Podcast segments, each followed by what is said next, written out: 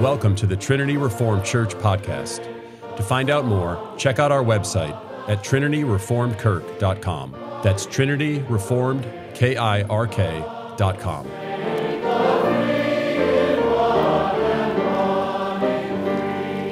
Enter by the narrow gate, for wide is the gate and broad is the way that leads to destruction, and there are many who go in by it. Because narrow is the gate and difficult is the way which leads to life, and few are they who find it. Beware of false prophets who come to you in sheep's clothing, but inwardly they are ravenous wolves. You will know them by their fruits. Do men gather grapes from thorn bushes or figs from thistles? Even so, every good tree bears good fruit, but a bad tree bears bad fruit. A good tree cannot bear bad fruit, nor can a bad tree bear good fruit. Every tree that does not bear good fruit is cut down and thrown into the fire. Therefore, by their fruits you will know them. Not everyone who says to me, Lord, Lord, shall enter the kingdom of heaven, but he who does the will of my Father who is in heaven. Many will say to me in that day, Lord, Lord, have we not prophesied in your name? And in your name cast out demons, and in your name done many wonderful works? And then I will declare to them, I never knew you. Depart from me, you who practice lawlessness. Let's pray. Father, your words are perfect, but our ability to receive them is imperfect. We rest in the promise of your Spirit who dwells in us and among us, that you would indeed open our ears and open our eyes that we may behold wondrous things out of your law. May the words of my mouth and the meditations of our hearts be acceptable in your sight, O Lord, our rock and our Redeemer. Amen. Amen. What makes one trail better than another? If you've ever done much walking or much hiking, you know, you go to a place, you see all the, you know, all the little color-coded trails up there, and you think, oh, this one looks pleasant. Then, of course, you look and say, oh, actually, there's a bunch of rocks there. Don't want, don't want that one. This one looks good. And finally, you settle on one, especially if you have many small kids, and say, this one looks short, and it looks pretty good. So, so you take that one. And we, we monitor, we decide what route to take, usually based on how long it is and how easy it looks. Well, we walk and we hike for leisure. If you really want to go somewhere, you get in the car. We're different from ancient people, most of whom walked for transportation. But even for those in ancient times, they would make a choice based on, you know, you had several opportunities, several paths which you could take. And maybe you would take the, the path sometimes that looked the best, or maybe one that didn't have quite as steep an incline, or maybe one that has more resting spots. But actually, the most important criteria must be the same for everyone if you're walking to get to a destination, and that is, where does this path lead? It doesn't matter how nice the path looks if it's going to just circle back around to where you were, or even take you further away than where you were.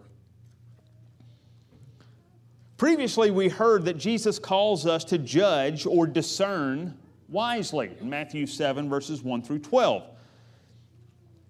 But we're not called to discernment merely to be smarter, or to know how everyone else is wrong.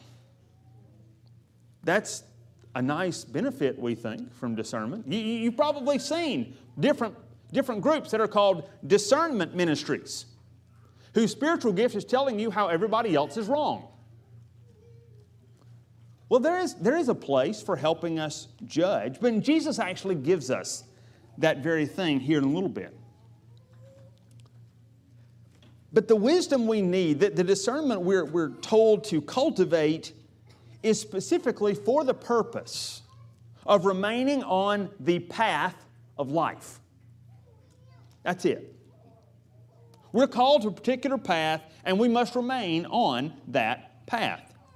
And Jesus in this passage mentions one specific temptation that diverts us from the good path: false prophets. But then he also gives a clear test on how to avoid those who would entice us, and that has to do with fruit. So if you will allow me, I'm going to revert back a little bit to some of my, my, my Southern Baptist days. That's where I really learned to preach. So I'm going to give some, a little bit of, well, a mnemonic device. But let's just keep it between us, okay? J- Jesus here gives us, I feel like I'm Adrian Rogers preaching in Memphis, Tennessee years ago, if you know who that is. But Jesus gives us a right direction. Then he tells us of the wrong diversion. And he gives us finally a clear distinction. First of all, he tells us the right direction. That is the narrow path that leads to life. The narrow path that leads to life. Verses thirteen and fourteen. Jesus declares that there are two gates or two paths. Now, Jesus didn't just come up with this off the top of his head. Like, you know, what can I give? Uh, is this is, yeah, I'll settle on this one. No, he's going back and using something taught a long time ago in Psalm one. Gage preached a sermon several weeks back on Psalm one. And the idea of two paths, the path of wisdom and the path of foolishness, is found there. It's also found multiple places in the book of Proverbs. The first path is what Jesus calls the, the broad path. It looks good. It looks smooth. It looks free of trouble. It makes a lot of sense for me to travel this one. It fits with what I already want to do. Have you ever made a decision based on just what you already wanted to do? Have you ever, here, let me ask this. Have you ever asked your spouse's advice on something, but really you were just hoping they're going to agree with what you already had in mind anyway? Maybe not. I guess that was just me last week, but still, that's all right. It happens. Maybe it's not, anyone, we, we do this. We get it in our mind what we want to do, and we want other people to, con- to confirm what we're already going to do anyway. And then if they don't, what happens? They just don't have as much wisdom as I do, and I'll pray for them.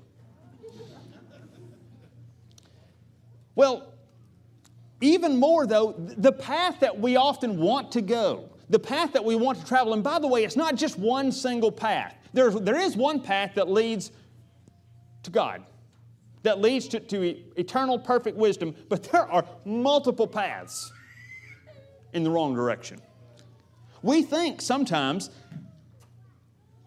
that the, that, that, that the, the, the broad path is, is just one that's lined with all kinds of evil enticements and donuts and a sign that says heaven. Excuse me, sorry, messed that up. Sign that says hell. So, so we think it's just really clear. It's everything that's bad. And it says hell. And it's got little demons in black fluttering, saying, come, destroy yourself. And then the other path is one that has quaint churches and harp music and a sign that says heaven and looks really boring. And that's the one we're supposed to take.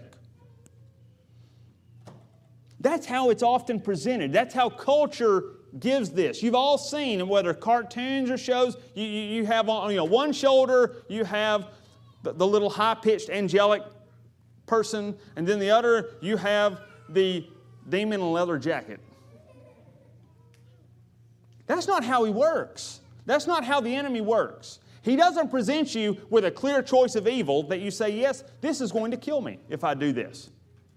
It's tempting.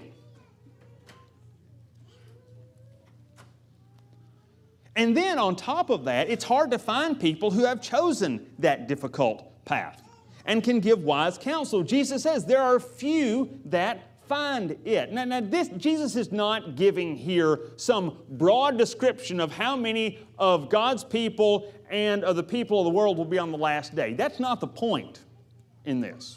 The point is, when you're walking, you often find it easier to fall among those who will lead you in the wrong path than you will to find people who, encur- who will encourage you in the right path. Paul said this to the church at Corinth. Bad company corrupts good manners or good lifestyle. So sometimes it's not that we don't know the right way. Sometimes we do know what the right way is, but we know this is really hard. I just don't want to do it. It's Im- Have you ever thought, I know I probably should do this, but it feels impossible. I can't. I know it's what I'm supposed to do, but I just can't. Therefore, I won't. So in order to keep yourself on that path, you must remember, to stay on the right path, you must remember, where does this path lead? Because one, Jesus says, leads to life. And the other leads to destruction. So then what do we do to sharpen our senses? How do we know? And this is whether you are young or old. No matter what your age is, there are wrong paths you can still take. If you are ninety-five years old, you can still choose to walk down the wrong path. And if you are five years old, you can choose to walk the right path. So how do we sharpen our, our senses to distinguish these two paths? The, how do we find the, the right direction? Briefly, three things. First of all, we are called to receive God's Word. Psalm one, verse three. After he contrasts in Psalm one, the one who, who walks in the foolish path, he said, but, but, but for the other man, his delight is in the law of the Lord. And in that law he meditates day and night. So that, that one who walks in the right path is one who's receiving God's Word.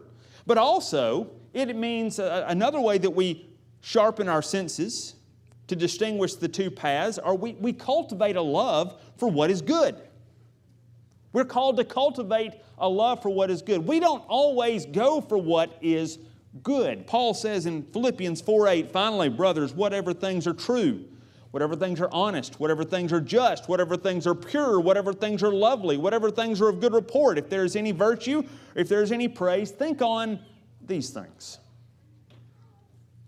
If you put the good before you, if you receive the good, then you it'll help you to distinguish what's bad, what's wrong. And then thirdly, listen to wise counsel.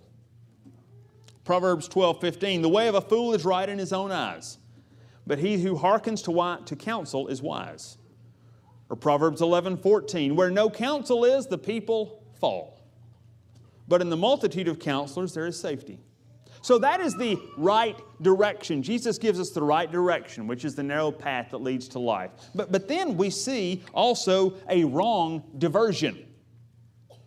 That wrong diversion is the, are the false prophets who lure us to death. Verse fifteen, Jesus says, beware. Look out. Pay attention. So in contrast with the wisdom we should receive from those who walk in the good paths, it's easier to listen to the numerous false prophets. Now thankfully, Larson actually stole most of my notes already apparently from this, even though I didn't know it, but he did, so I'm thankful for that. He's, he's already covered some of this. But as Paul once said, brethren, even though you've already heard this before, this is a Matthew Carpenter translation, even though you've already heard this before, it's still profitable for you. So, let's consider this the word, a prophet. Now, when I was young, I can remember the false prophets we were warned about were those really bad dudes on television who get up there in nice suits and who preach and say, will you please just send a simple gift of five hundred dollars? And I'll give you this tiny little New Testament Bible. Maybe personally autographed by me or something like that. Those were the false prophets. It was, it, it was often T V preachers. And look, that, that can be a problem. But for us today, my guess is many of you were not lured to stay at home because of a local pastor on network television.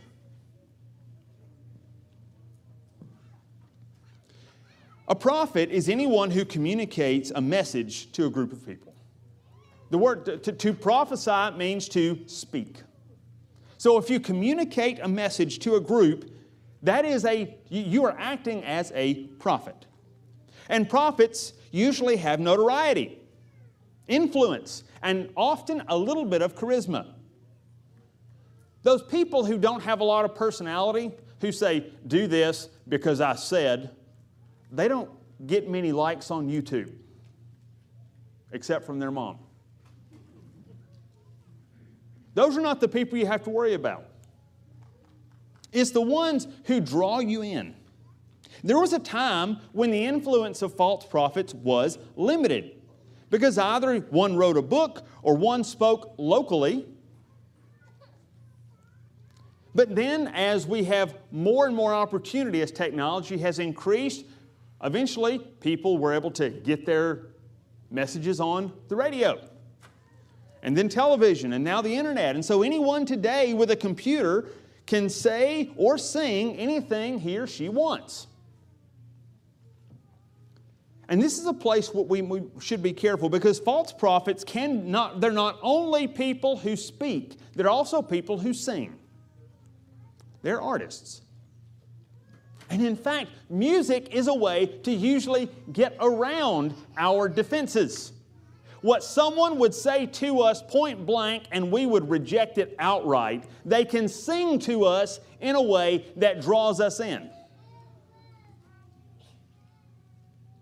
Even the pagan philosopher Plato said, you've got to watch what your youth listen to because it will take them to the opposite of all virtue. That's pagan. So false prophets, again, that they can be musicians, podcasters, YouTubers, writers, pastors, or anyone else who has influence. Now, Jesus gives us a couple of characteristics of false prophets. First of all, they look innocent. As Jesus says, they come in sheep's clothing. Again, they don't come and say, hello, I'm a false prophet. I'd like your money, and then I'll show you the way to damnation. Please follow me. Boy, that would be easy. But they don't do that. They don't wear let's worship the devil t-shirts. They make sense. They make sense. They appeal to what to a little bit of what we know is right. And we think, hmm, well, maybe. And then we listen a little more, and then they, they bring in more facts mixed with a few problems. And we say, well, it's still, you know, it's still more sugar than sand, so I've got really good discernment power here. But it keeps on going, and eventually we, we've lost the way. They may be in trusted positions of power. They even sometimes have a religious guise. They say, I am a Christian. But they, they often say things that you like or that reinforce what you already think. Paul called this those who tickle the ears of their audience. They look like sheep.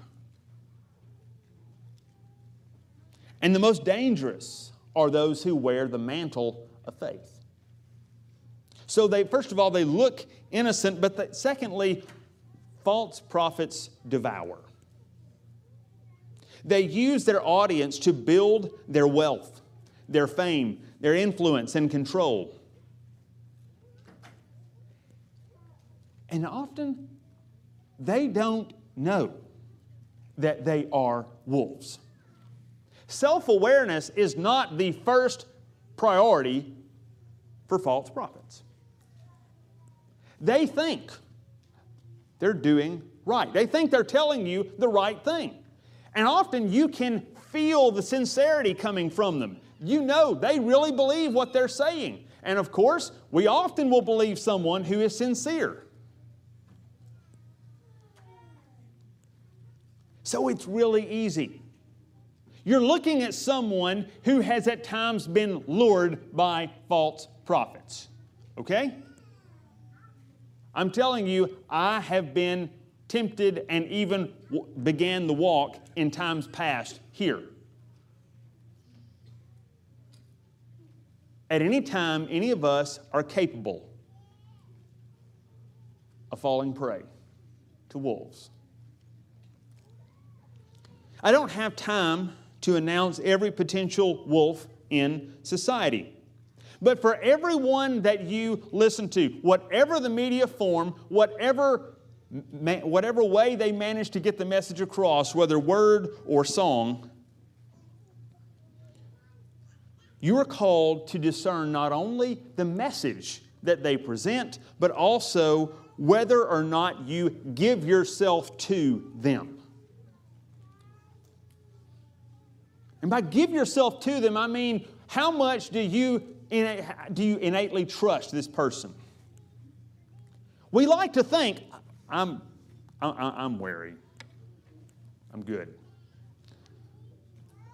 But we're actually still listening more and more, or reading more and more. So then, how do you know if they are destructive? Well, here, to help us with this wrong diversion, Jesus gives us a clear distinction. And that is good and bad fruit. Wolves may cover themselves in sheepskin, but thorn bushes can't yield grapes. This is good. Jesus says we must practice discernment by looking at their fruit. So this morning, there are three ways for us to discern a good tree from a corrupt one. Number one. So if you, I'm not telling you you should take notes, but if you are, this would be a really good place to do that. Number one, we can discern through their teaching. The teaching that, that, we, that we hear from someone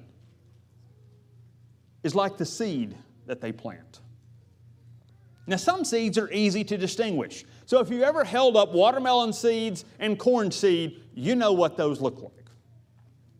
Really simple. But some seeds are not so easy to distinguish.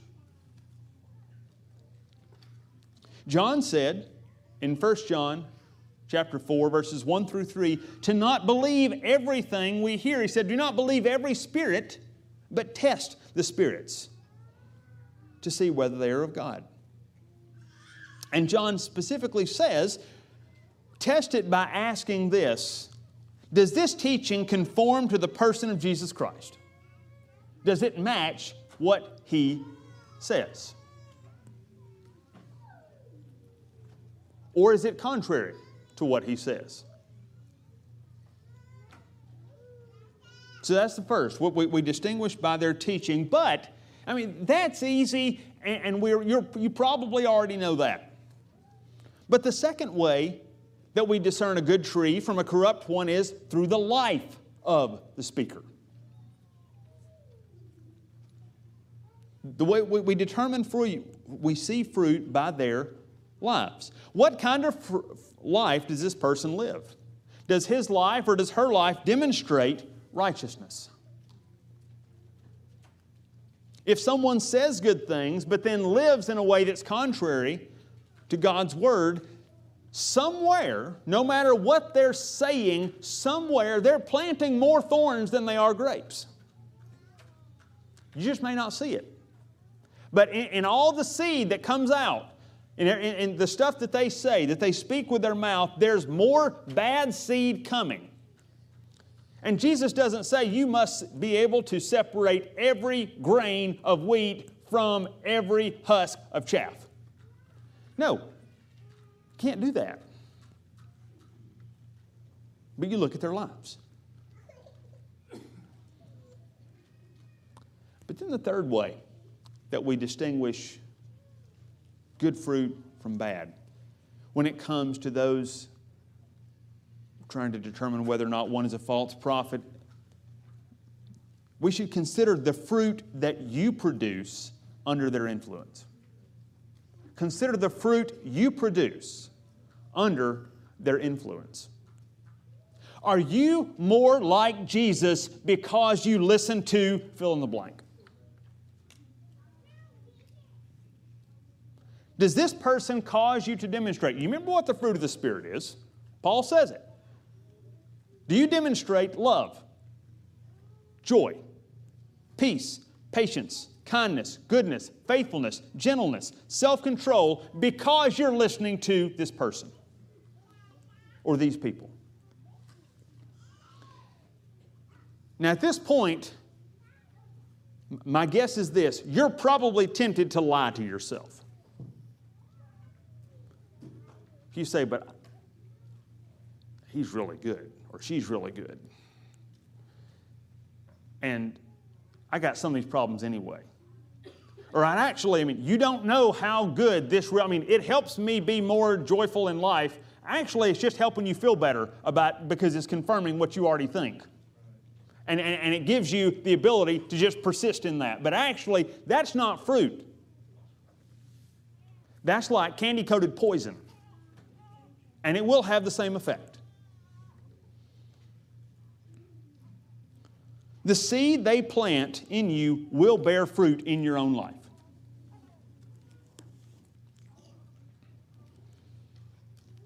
Do the things you read or listen to make you more gracious to your spouse? Or do they make you more impatient?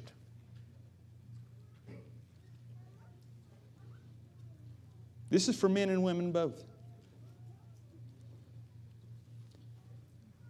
Young men,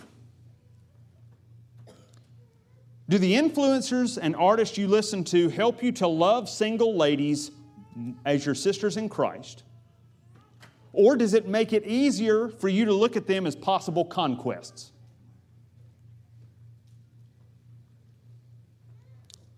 Ladies, young ladies, do the musicians you listen to influence you to be more like Mary, the mother of Jesus, who said, whatever you will, God, so, it, so may it be done?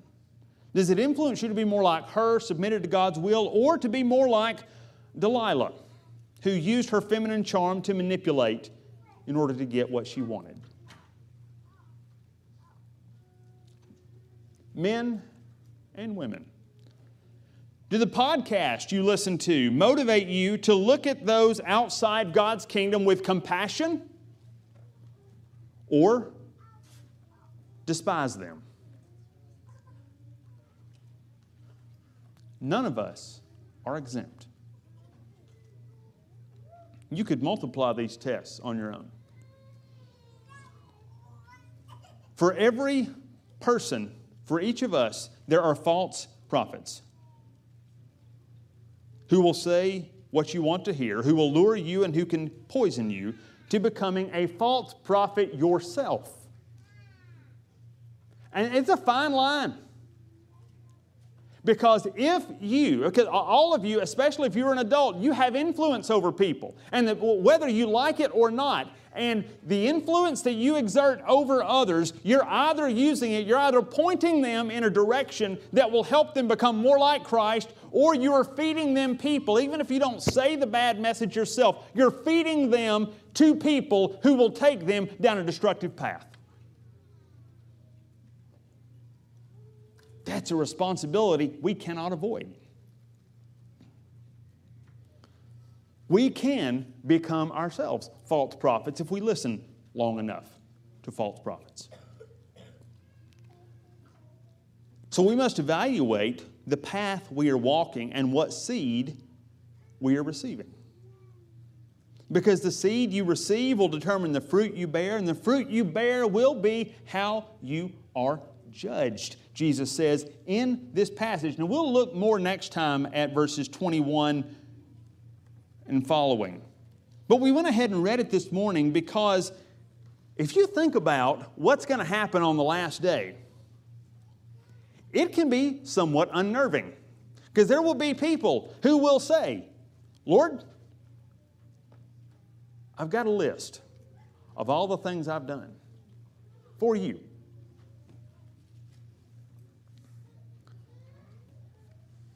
But Jesus will say to them, and this is especially, again, this is referring to those who are notably false prophets. Jason mentioned this last week in his sermon on Judas. Jesus will say, depart from me, you who practice lawlessness. You're practicing lawlessness. So it's not a matter of I do enough good things to get some notoriety and people see that I do good things. It's what fruit are you bearing? And all of this, if you step back from it, it all goes back to what Jesus said at the beginning, at the first few verses. It's all about the path you're walking. Satan will contour a bad path based on whatever appeals to you the most. And we are lured onto that path by those who flatter us. But those, I can promise you, those who would flatter you are not speaking because they love you. They're speaking because they want your attention, your likes, your subscription, and your money.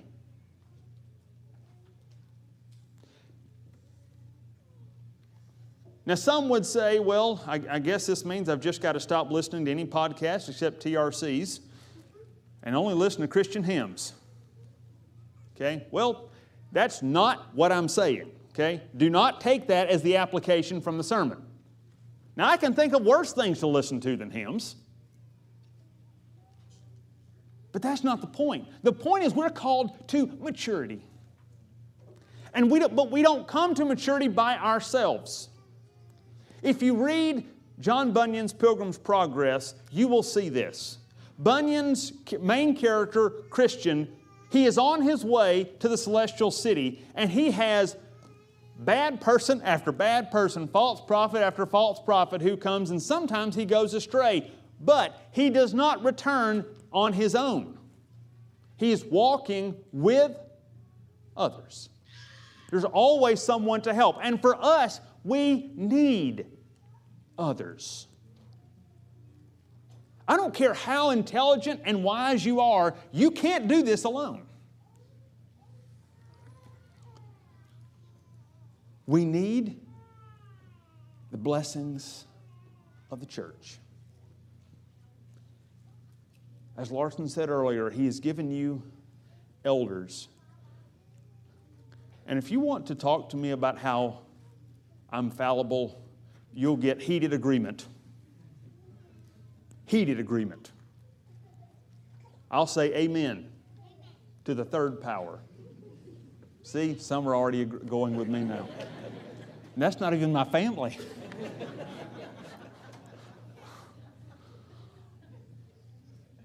We sin. You know it. And God somehow, because He's just that gracious, has seen fit to still use people who are over us, who have been called to love us and watch us and care for us and encourage us. He's still seen fit to use fallible humans instead of angels to come and to watch over our souls. Now you may think, boy, I kind of wish He would have used angels. But that helps us actually too. It's to help our humility that He puts other people in our lives to knock us around sometimes.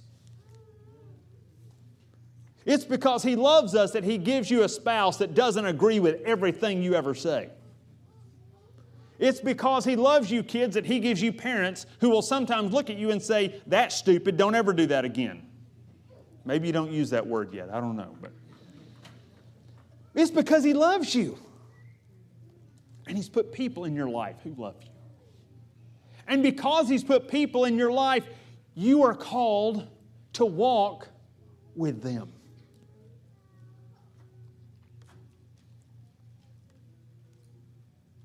Don't try to walk this path alone. Humble yourself under God's mighty hand. Forego the way that you desire, the way that makes sense to you, and look to Jesus and obey Him. Let's pray. Our Father, we thank You for the good words of the gospel of our Savior. And cause us to walk with You in the path that You have given. Through Christ we pray. Amen. Thanks for listening. To find out more, check out our website at trinity reformed kirk dot com. That's trinity reformed kirk dot com.